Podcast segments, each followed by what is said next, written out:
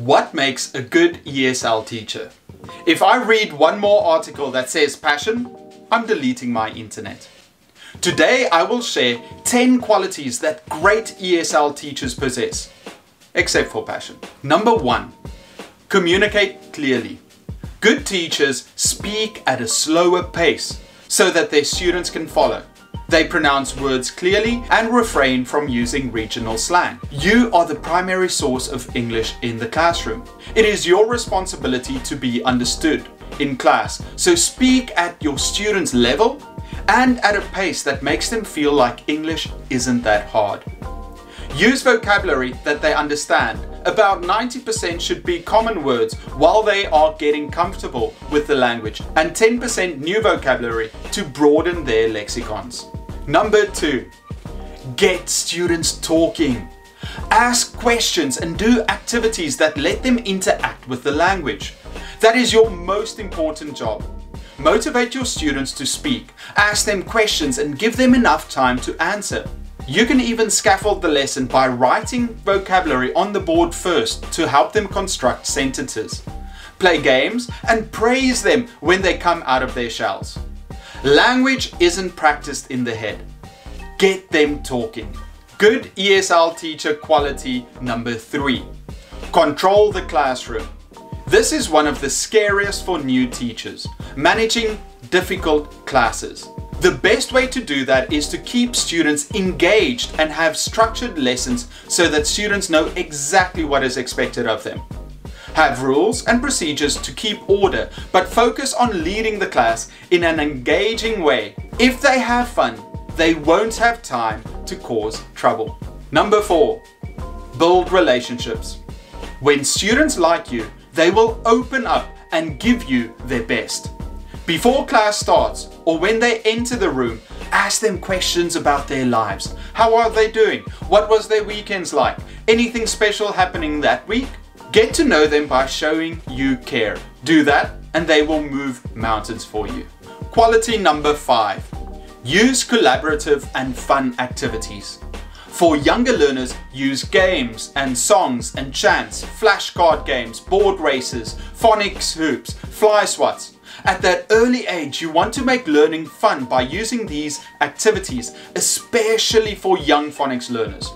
For older students, you should let them interact with friends. Use surveys, role plays, and other team-based games. By making class fun and interactive, students will learn better and teaching will be a breeze. Number 6, preparation.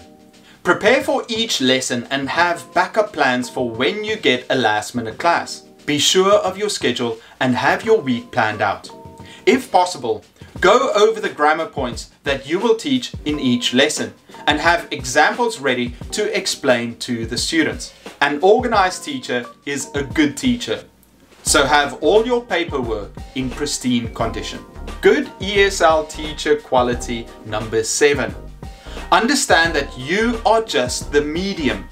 You aren't the only source of language. Many teachers think that their word is law. Be modest.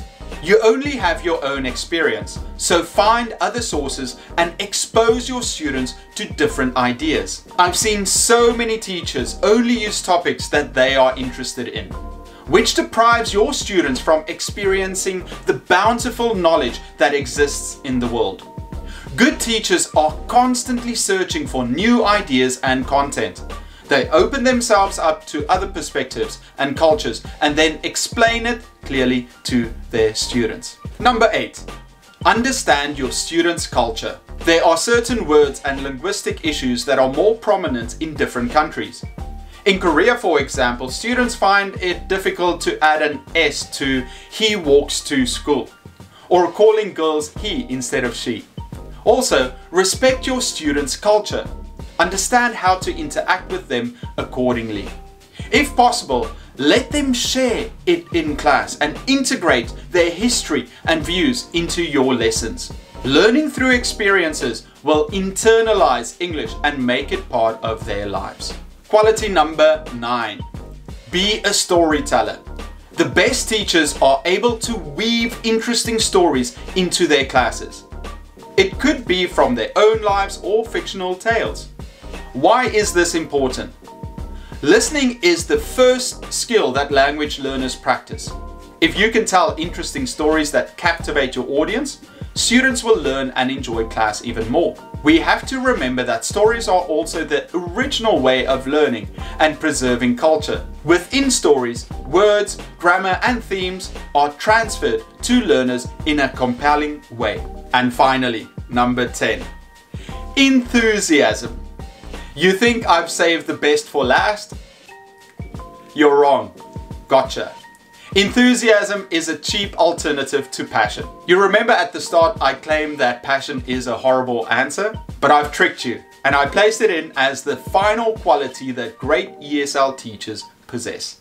You're going to do the same thing over and over again, stuck in a classroom with many students that are unmotivated, doing the same activities, same conversations, facing the same problems every single day. The only way you can make this kind of life bearable is to have enthusiasm that motivates you to continue being an educator. It could be a passion for the language, a passion for the students that you teach, or a passion for the process of teaching someone something new and watching them succeed. Whatever your reason is, make sure to remind yourself about it every day to be the best ESL teacher for your students. Okay everyone, those are my 10 qualities of a good ESL teacher. Watch the video here to help you if you would like even more teaching tips and ideas.